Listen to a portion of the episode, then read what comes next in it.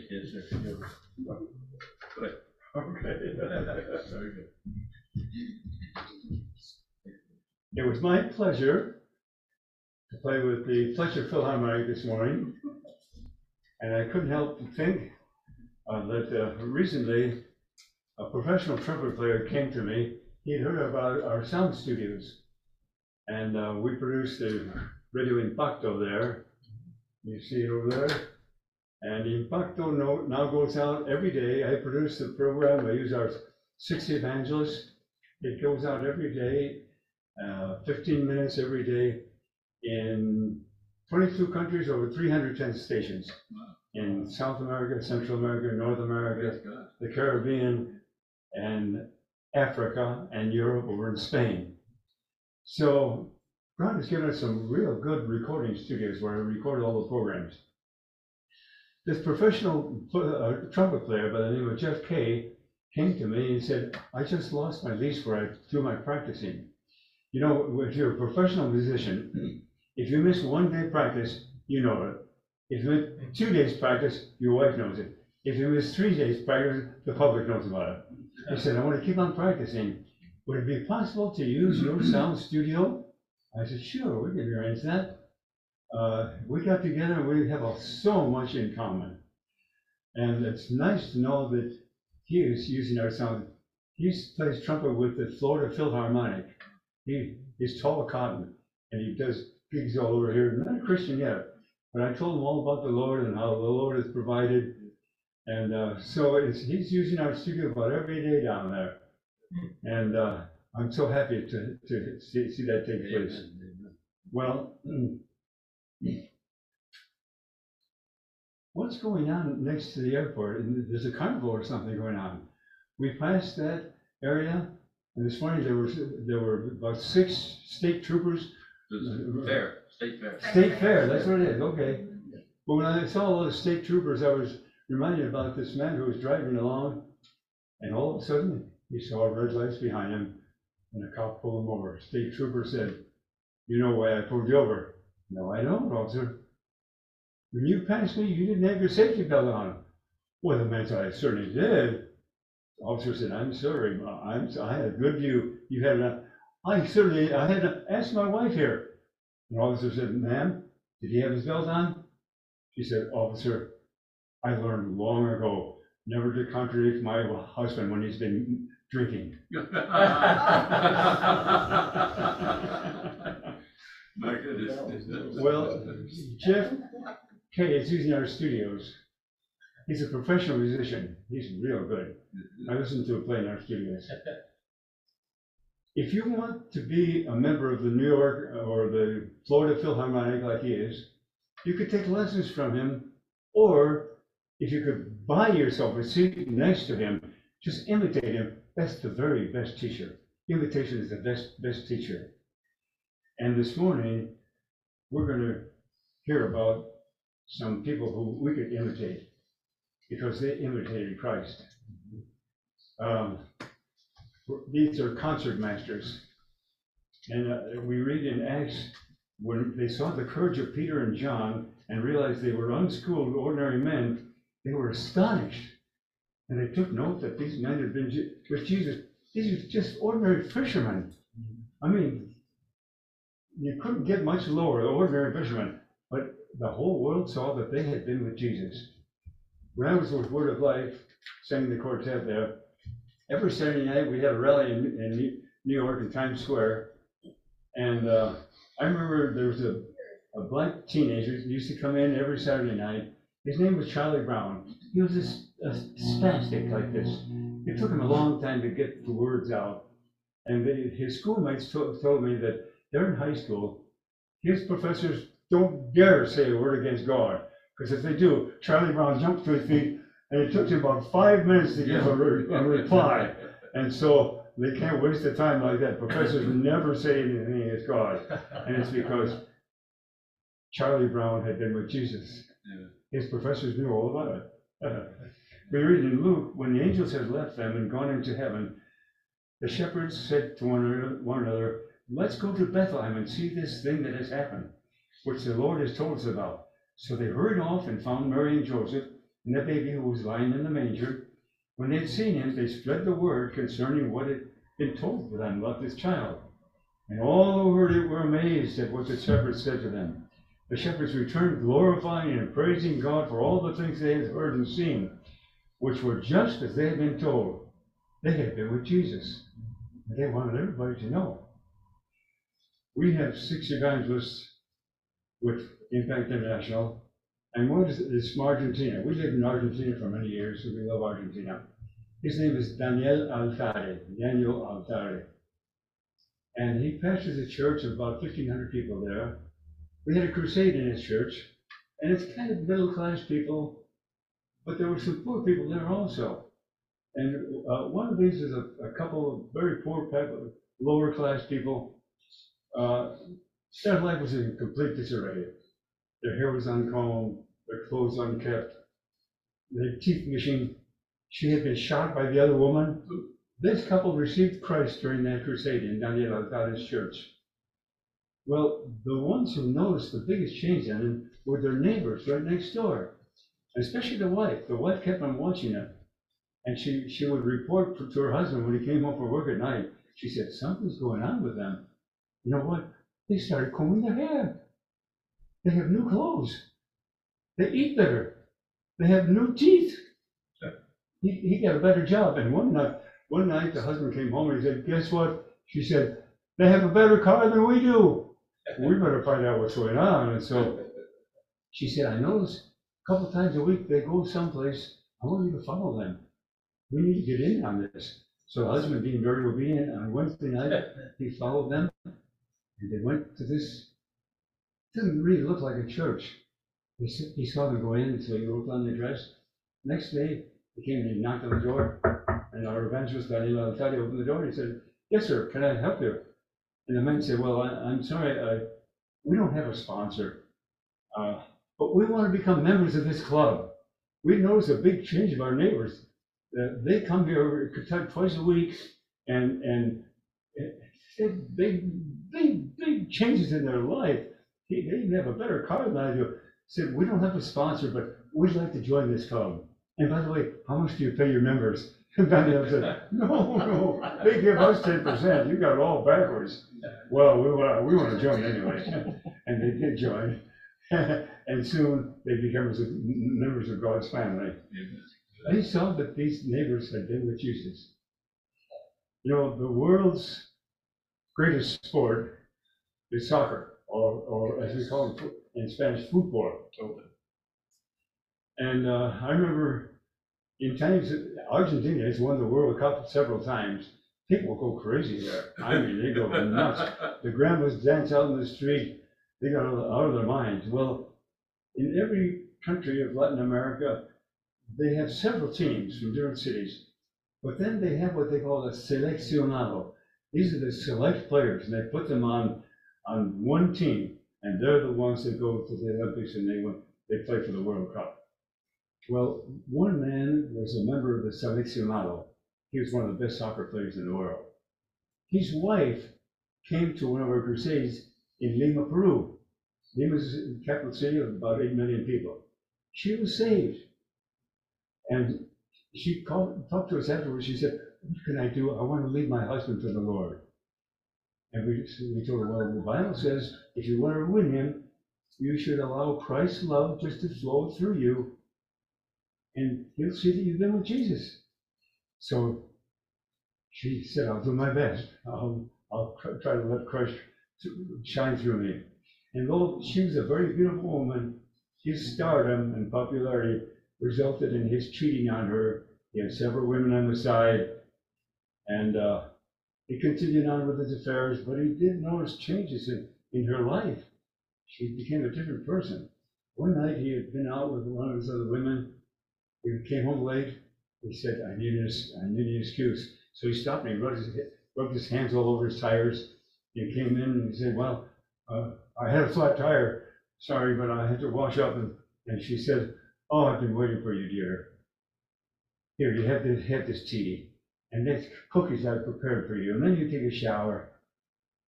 And he thought, as he ate, ate the cookies in the sea, he felt, felt so guilty. He took a shower, he When he was in the shower, he said, Soy una basura. I'm garbage. Look at my wife, how well she treats me, how much she loves me, and I'm unfaithful to her. I know, Lord, that you, you have saved her soul. And if you could save my soul right here in the shower, please come in and change my life. And God enters his life right there in the shower. God has no bounds. she had been with Jesus, and he knows it. Made a big change in his life. Our supreme focus should be honoring him in every way we can. Uh, the story you perhaps in history you studied about Cyrus, the founder of the ancient Persian Empire. At one time he captured a prince and a, a prince's family. And when they came before him, Cyrus asked his prisoner, What will you give me if I release you? And the prince said, I'll give you half my wealth. And Cyrus said, What will you do if I release your children? I'll give you everything I possess.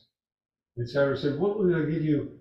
What will you give me if I release your wife? He said, I'll give you myself. I'll be your servant forever. And according to the story, Cyrus was so impressed, he set all of them free. As they went on their way, he said to his wife, Wasn't Cyrus a handsome man? And she looked at him and she said, I didn't even see Cyrus. I couldn't help but look at you, only you. You were willing to give everything up for me. And I love you so much. That's the way we should look at Christ. He was willing to give everything up for us. That's nice to be with him. Our supreme focus should be with him in every way, in every day. Well, if we're walking with God like Enoch did, there are a number of ways we can walk with him. And I, I like to say, you know, my wife and I, we have four children. Uh, we have 17 grandchildren and eight great grandchildren with one in the oven. When our kids were born, we had three prayers for them. One, that they would take Christ in their heart. Two, that they would have their daily devotions, spending time with Christ every day. And three, they would marry someone who also loved him. We've seen God answer these prayers. It's been terrific. So we impressed on them that they should meet God in the morning. You know, two, Bruce, our oldest, is not- is a night owl. Yes. He meets with God at night before he goes to bed. The rest are kind of morning people, and they meet with, with God in the morning. David said in the Psalm 5, Morning by morning, O God, you hear my voice. Morning by morning, I lay my request before you and wait in expectation. I remember, you know, when we had a crusade in Trinidad with Jack Wyrtzen, we had met in the old airport hangar, thousands of people out every night. And Jay, Jack, came up with this slogan, no Bible, no breakfast. And every night he would re- remind everybody in the audience, no Bible, no breakfast. And I like that. I remember on the TV talk uh, a few years ago, someone asked Billy Graham, well, how do you know that God exists? I love his reply. He said, because I spoke with them this morning. Actually, that's beautiful. It's just beautiful. Well, we meet with God, we read his word, and we pray with him. And that's how we can spend time with Jesus. I hope you do it every day. You know, in the beginning years of our country, we read about the Pony Express. It was a thrilling time in our country when this, the Pony Express rode across the, they, they traveled from St. Joseph, Missouri to Sacramento, California. A distance, of one thousand nine hundred miles. The trip was made in, in ten days with forty men, each riding fifty miles at full speed on their horses. Now, to conserve on weight, um, the clothing was light, um, the saddles were very, very small, and no weapons were carried, and the horses were shod with very light weight hoops, if any hoops at all. And the letters were written on very thin paper to cut down the weight. In spite of all this preoccupation for weight, every rider was given a full-size Bible, and he carried it with him all the time. I think it's so fantastic. A little different than our postal system today. But that was the value of God's word during those times in our country, that each rider of the Pony Express received a full-size Bible. Well, when Moses, you know all the story about it, Moses came down from Mount Sinai, and he had the two tablets of testimony, the Ten Commandments in his hands. He was not aware that his face was radiant. People noticed it was, it just glowed, because he'd been with the Lord. He spent time with the mighty God Almighty. I was in high school. I was invited to go to a high school Bible club. I wasn't a Christian. And I watched these kids. I watched them all the time. And then summertime came, and I was invited to go to their, their uh, high school Bible club camp. So I went. Now I could watch them 24 hours a day. And I watched. You, you never know who's watching you. That's right. They didn't know I was watching them, but they, but I knew. I discovered during that week at camp, they really had something which I needed. And that something was Jesus Christ. I was a little shy. I didn't have the nerve to do the camp, but the next morning in my own room at my home, I knelt beside my bed and I said, Lord, please come into my life. I want what these kids had. They have been with Jesus. They have a beautiful testimony. Uh, this professional trumpet player, we found out that I told him I went to Manhattan School of Music in New York City. He said, I got, I got my master's degree there. We have so much in common. Wow. Well, when I was at Manhattan School of Music, I developed a real friendship with a, a clarinet player, just top flight. His name was Dave. He was a Jewish fellow, and he had invited me out, out to his house with his family for meals out on Long Island. And uh, one one day we were driving downtown Manhattan, New York. He, I was driving. He was sitting alongside me, and he said, "There's something just different about you. I'm not sure what it is. I don't know if you're more collegiate or what." And I told him, well, I think I know. The difference is I have Jesus in my heart. He controls my life. I've given my life to him. And that's the difference. He said, tell me all about it. So I went and stood and told him all about Jesus Christ. I said, you know, you can take him into your heart. You might be a Jewish young man, but you can take him into your heart now. He said, I want to do that. So I pulled over. I said, all right, we can both pray now. I will pray and then you're going to pray. Then we were downtown Manhattan. And in the midst of our prayer, I heard a knock on the, my window door. And I looked up, there was a big Irish cop there. And I rolled down my window after those eight days when you roll down your window. And the cop said, What are you doing? And I said, Officer, we're praying. You go, What? We're praying. Well, finish your prayer and move on, buddy. I want to tell you about one more person. It's so exceptional. I met him in Lima, Peru during a crusade there. His name is Alberto Calderon Fernandez. He was a gang member. In fact, he was the leader of a gang in Peru. And his gang name was Ek Bemba. He said, I'm 35 years old. I have led a catastrophic life. So I was in Francan prison 11 times. I was in 17 other jails. I was arrested 250 times. Whenever any problem happened in my neighborhood, the police would seek me out. I spent almost half my life in jail, behind bars like an animal. He said, my gang, we were called los buitres de amor, love vultures.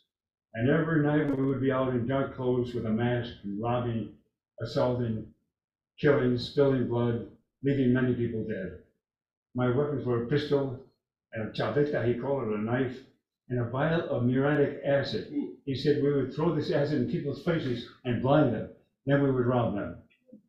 He said, I I was in many gang fights. I had deep other, deep, he pulled up his pant leg, he showed me the deep scars on his, on his, on his legs, his arms. He said, one time I was in a gang fight and somebody hit me in the, in the eye. And I, I thought I would go blind. They took me to the hospital and the doctor said, I'm, I'm not sure if I can save your eye. You're in bad shape. Ekbemba looked at me and said, when I come out of the con- unconsciousness, if I don't have my eye, you're a dead man, doctor. Bear that in mind. He came out with a eye. he said, our life was just awful. Said we would often kidnap young women We would take them to the outskirts of Lima City. We would violate them for four or five days until they lost all self-respect. Then we'd, we would sell them to mummies or madams as prostitutes. He said, sometimes I would be in jail and I'd see some of those whose lives we wrecked and they would curse me. He said, my living quarters were cemeteries and caves. The police hunted me day and night. At times I wanted to kill myself. And I took poison, I took heavy drink. Uh, I even took, uh, what do you call it, rum de quemar, a very potent rum, rum which just burns your insides. He said, my life was in jail was miserable. The police tortured me, they beat me. I hated everybody, especially the police. And I particularly despised evangelical Christians. They would come to the prison to witness. And I tried to make life difficult. Said my cell was, uh, my cell was on the second floor. And when I would see them coming, I would go get my pail of sewage, human waste, and I would throw it on them. I just hated these Christians. I hated everything they stood for. They would give me Bibles, and I would rip out the pages. I would use them to smoke marijuana. I would even use pages of the Bible as toilet paper. That's what I thought of it all. I remember uh, a particular woman, she came, she gave me a Bible, and she said, Don't you know, someone loves you. His name is Jesus. He gave his life for you. And I said, No, that's a lie. God doesn't exist. These are my gods. And he had a, a knife which he had stuck in the prison there, and a spike. He said, These are my gods. And he said, I cursed her to tears. And she left weeping, and she, she said, as she left, remember, Jesus loves you. He gave his life for you and your sins. He said, jail was very, very lonely. All my friends left me. And the echo of that woman's words somehow impacted me. And I began thinking differently about evangelicals. He said, one night the police came and they put me down in the dungeon at nine o'clock at night. They stripped me naked, they tied my hands behind my back, and they began to beat me. They wanted to get certain information out of me. They beat me until I would pass out. Then they would throw cold water and bring me up, bring me into consciousness. And they beat me again. Said they started at 9 a.m. They did it until 1 o'clock in the morning. I thought, they're going to kill me. They're going to beat me to death. And all of a sudden, they stopped beating me. At 1 o'clock in the morning, when they stopped, I remember the words of that woman Jesus loves you. He died his, he gave his life for you. He said, How could anybody love me? I'm the worst of society. Could it be true? He thought, in case it is true, I want him.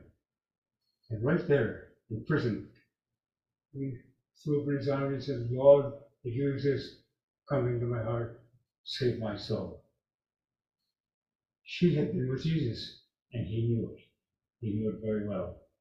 For some reason, he never known, at one o'clock in the morning, they turned him loose. He ran in the streets. He said, I went back to my gang, and they noticed something different right away. They said, What happened? Did they beat you out of your mind? You're a different person. He said, I began to cry. Me, Ekbemba, I began to cry. And they said, You're a coward, you're a weakling. He said, No, these are tears of happiness. All my life I've been at war. Now I have peace. I have met the living God. The gang observed me for several days. And one day, four days later, they came, all 15. They came with their weapons. I thought they were going to kill me.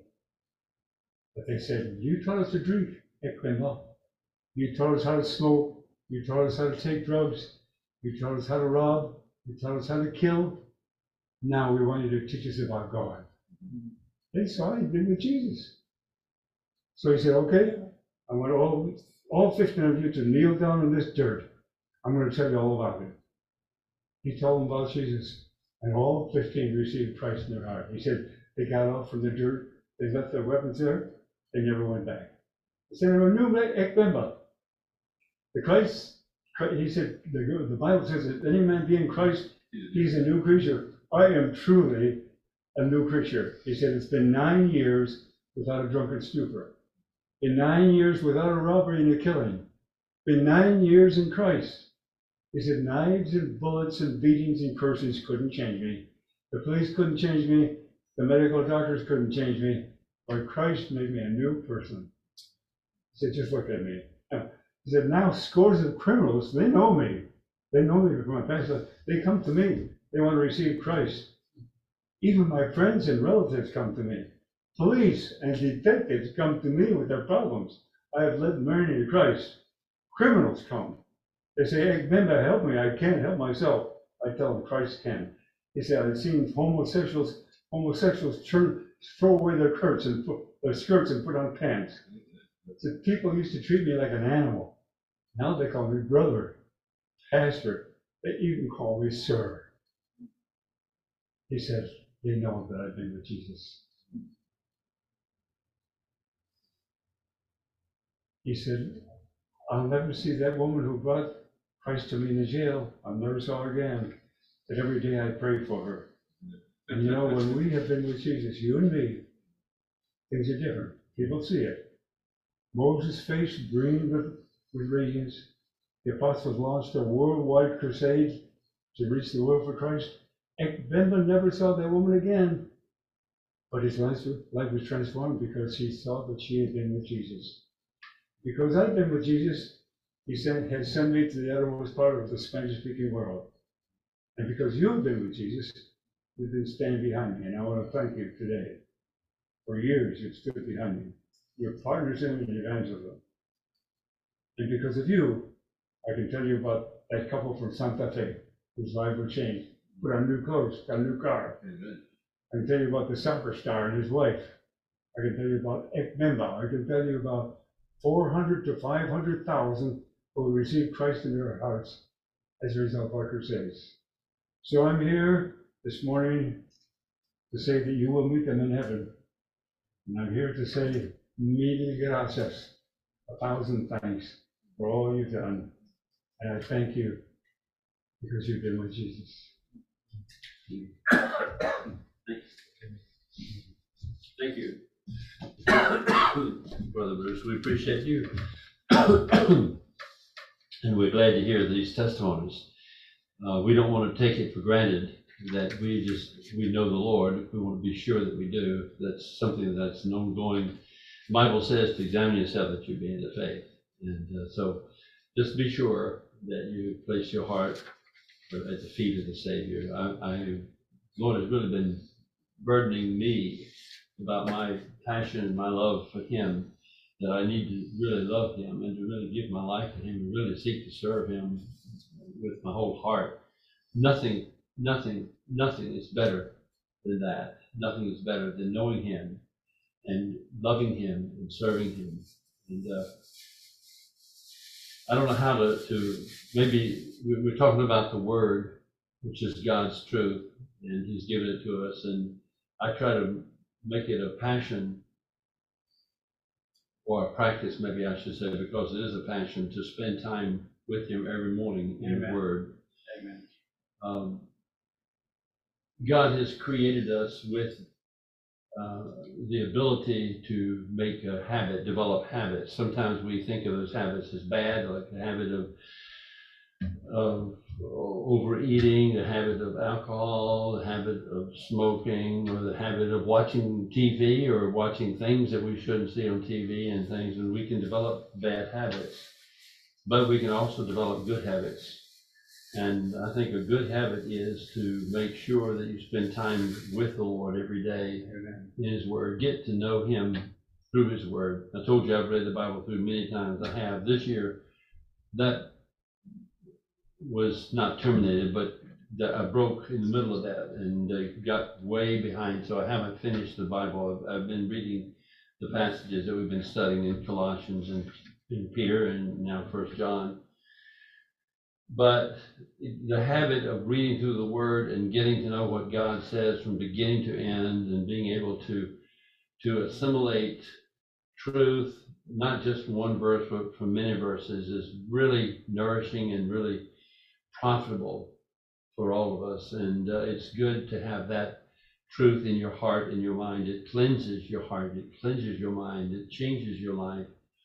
And these people that uh, have, that we heard about the testimonies of what the Lord has done in their lives, that's, that's a real testimony.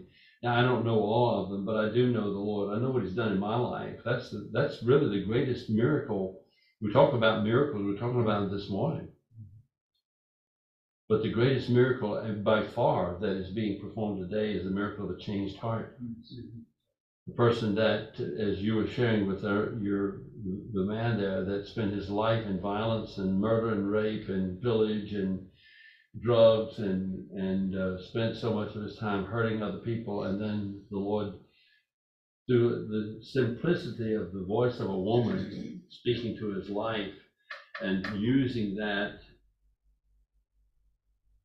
as a, a, a catalyst to turn her attention to him at a time in which he was ready to listen, uh, is very powerful.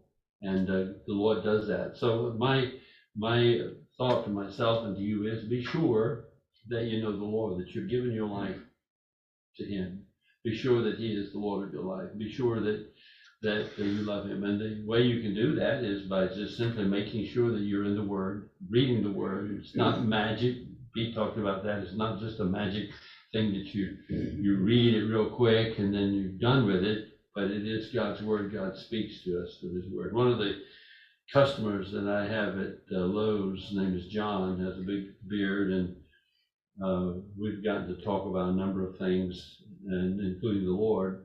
But he came by the other day and uh, had a piece of notebook paper filled out both sides where he had I bet there was thirty-five verses of scripture that he had written down in various configurations and copied parts of verses and underlined and put, he had two colors of ink, the blue and the red, and he had little notes and stuff like that, both sides. Um, and most of it, a lot of it was centered around violence and war, and the reason that people are at war is because they're against God, and, uh, that, that we need to take God seriously and have peace and stuff. He didn't talk about that I could see in there much about Jesus. He did mention the verse that I was thinking about. James talks about that wars and rumors of wars comes about because of the conflicts of your nature. And I thought, but uh, I, I told him he came back a couple of days later. I said, John, that's a good thing. You are you are meditating on God's word. And that's what he's doing. He's taking verses and reading them and meditating on it. He's I imagine he's alone there because you have to. You can't meditate if you watch this over TV and meditating on it, and God is using that in life. And I said, that is really good. Just remember that the Pharisees, Jesus talked to the Pharisees, and he pointed out to the Pharisees, he, he said that you're, you're reading the scripture because you think that the process of reading the scripture is going to bring you new life, and you don't understand that the scriptures are the catalyst or the instrument that point you to me mm-hmm. so that you can have life in me. And I said that, that you need to recognize that life is found in Jesus. Keep reading the Word, but recognize it points to Jesus. And read read the New Testament along with the Old. He had a lot of verses from the Old Testament. But that that's that's really important for us, isn't it? To Make sure that we're in the Word and make sure that we're taking it seriously. And, and the Lord has just burdened me with that in my life. And uh, it, it, my life needs to be burdened. I told you that I'm not satisfied with my life. I want my life to really belong to Him. I want to totally be committed to him. And, uh, and I hope that, and I think it's important for all of us. The Lord doesn't want part of us. He wants our heart. He, he tells us to take him seriously. So, uh, I'm going to close in prayer and then you can come up and lead us in the song. All right? Father, thank you for these testimonies, uh, the words that um, Brother Bruce uh, has experienced in his work and service of you. Thank you for his ministry. And thank you for using him and, and using the facilities and using the work and the, the publication of your word as it goes out around the world. Thank you for that. Thank you for your goodness to us, that you love us, you care for us, you have you've provided at such awesome, awesome expense such a magnificent gospel that can take such vile, wretched, self-centered, wicked people as we and turn us around and make us voices of praise and worship to you and to be instruments to share with other people I pray you'll do that in my life. I pray you'll do that in our lives. I pray that you'll make us more and more people that love the Lord Jesus Christ, that, that seek to serve you, that want to put you first. And that's just really, really very important, Lord, and I know that. You're so good to us, so good. I thank you so much for the blessings that you have poured upon us. Thank you for our health. Thank you for our friends, our loved ones, our families. Thank you for the witness of those at work. Thank you for the jobs that you have provided for us. Thank you for this fellowship together with your people and uh, that we can reminisce together, thinking of Peter talking to a lot of these people that were suffering in his epistle. And uh, he said that, talked about Jesus who you've not seen, but you love. Uh, Peter had seen Jesus, but a lot of his audience had not, and he had the privilege of standing up and telling them about Jesus. And we read about you in the, in the scriptures, in the New Testament and Old Testament both. And we just thank you for loving us and caring for us and giving yourself for us. And I pray your blessing upon um, Bruce and Marge. I ask you to really watch over them and, and protect them, keep them safe, keep them focused where you want them to be, and bless their hearts and bless their lives. And I pray for us here as we are really seeking to serve you and honor you. Help us to be faithful and uh, just use us for your glory. Thank you. The Bible study tonight, Larry and Debbie. Thank you for that. And I pray that you would bring those out that need to be there and that, that you would use us to reach people with the gospel. We're, we're thinking of Patrick, and we're thinking of Anna, and the other young person whose name I can't remember. But I just, these kids that have made a public profession of you, it needs to be followed through with. And so I, I know we've tried, but we we need to see them and we need to share with them. Help us to be faithful to do that. There are other people we're praying for. We just pray for them as well. And we, we pray that the ultimate goal will be that the Lord Jesus Christ will be exalted in us and through us. And we pray your blessing upon this week. Pray for Bruce and Marge as they drive back. I guess they're driving back. Pray you give them a safe trip back and meet their needs. Um, and thank you for them. And we pray in Jesus' name with thanksgiving. Amen. Amen.